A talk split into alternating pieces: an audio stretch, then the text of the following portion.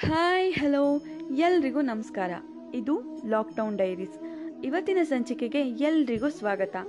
ಶ್ರೀಮದ್ ಭಗವದ್ಗೀತೆಯ ಮೊದಲ ಅಧ್ಯಾಯ. ಇಲ್ಲಿ ಅರ್ಜುನ ವಿಷಾದದಲ್ಲಿರುತ್ತಾನೆ.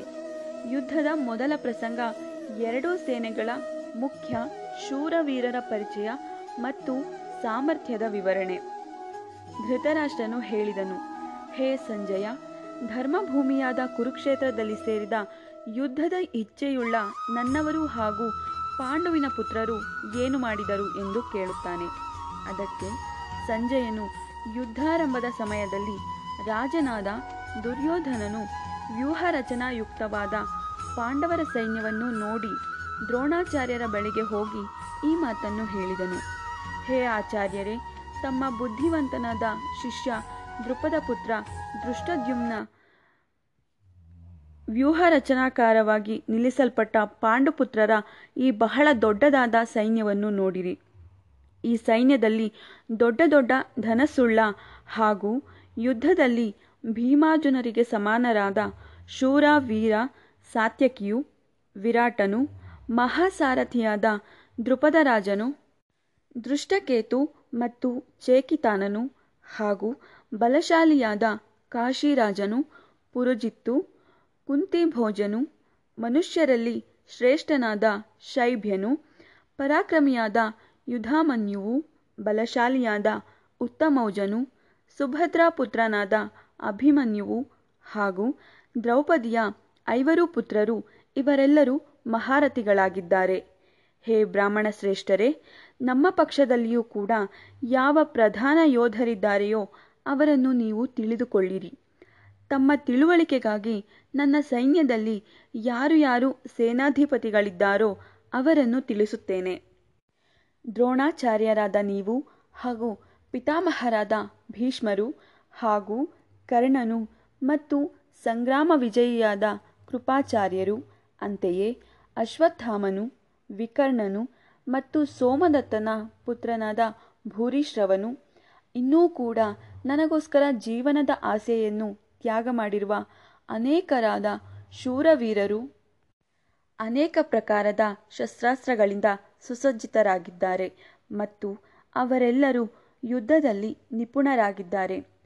ಭೀಷ್ಮ ಪಿತಾಮಹರ ಮೂಲಕ ರಕ್ಷಿತವಾದ ನಮ್ಮ ಆ ಸೈನ್ಯವು ಅಪರಿಮಿತವಾಗಿದೆ, ಅರ್ಥಾತ್ ಎಲ್ಲ ಪ್ರಕಾರದಿಂದ ಅಜೇಯವಾಗಿದೆ ಮತ್ತು ಭೀಮನಿಂದ ರಕ್ಷಿತವಾಗಿರುವ ಇವರುಗಳ ಈ ಸೈನ್ಯವು ಪರಿಮಿತ ಅರ್ಥಾತ್ ಗೆಲ್ಲಲು ಸುಗಮವಾಗಿದೆ.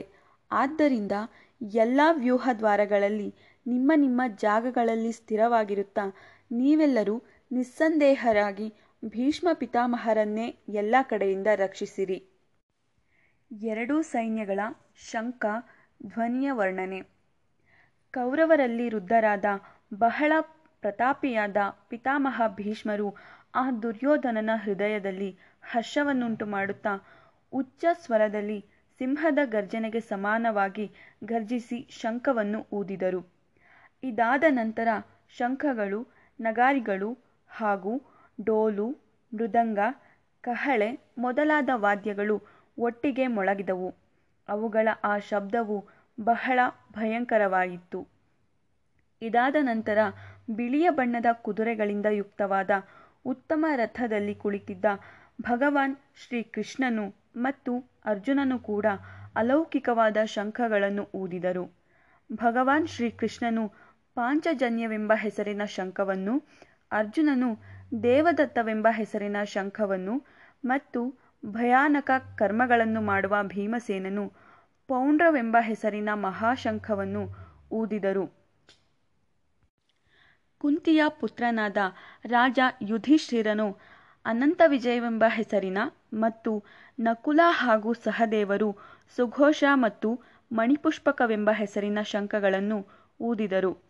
ಶ್ರೇಷ್ಠವಾದ ಧನಸ್ಸುಳ್ಳ ಕಾಶಿರಾಜನು ಮತ್ತು ಮಹಾರಥಿಯಾದ ಶಿಖಂಡಿ ಹಾಗೂ ದೃಷ್ಟದ್ಯುಮ್ನ ರಾಜ ವಿರಾಟನು.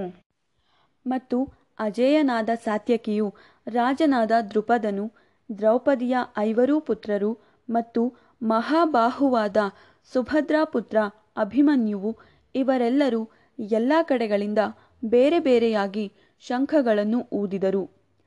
ಮತ್ತು ಆ ಭಯಾನಕವಾದ ಶಬ್ದವು ಆಕಾಶ ಮತ್ತು ಪೃಥ್ವಿಯನ್ನು ಸಹ ಪ್ರತಿಧ್ವನಿಗೊಳಿಸುತ್ತಾ ಕೌರವರ ಹೃದಯಗಳನ್ನು ಭೇದಿಸಿತು. ಇಲ್ಲಿಗೆ ಈ ಸಂಚಿಕೆಯನ್ನು ಮುಗಿಸ್ತಾ ಇದ್ದೀನಿ. ನಾಳೆ ಮತ್ತೆ ಭೇಟಿಯಾಗ್ತೀನಿ. ಮುಂದುವರಿದ ಭಾಗದ ಜೊತೆಗೆ. ಎಲ್ಲರಿಗೂ ನನ್ನ ಹೃತ್ಪೂರ್ವಕ ಧನ್ಯವಾದಗಳು.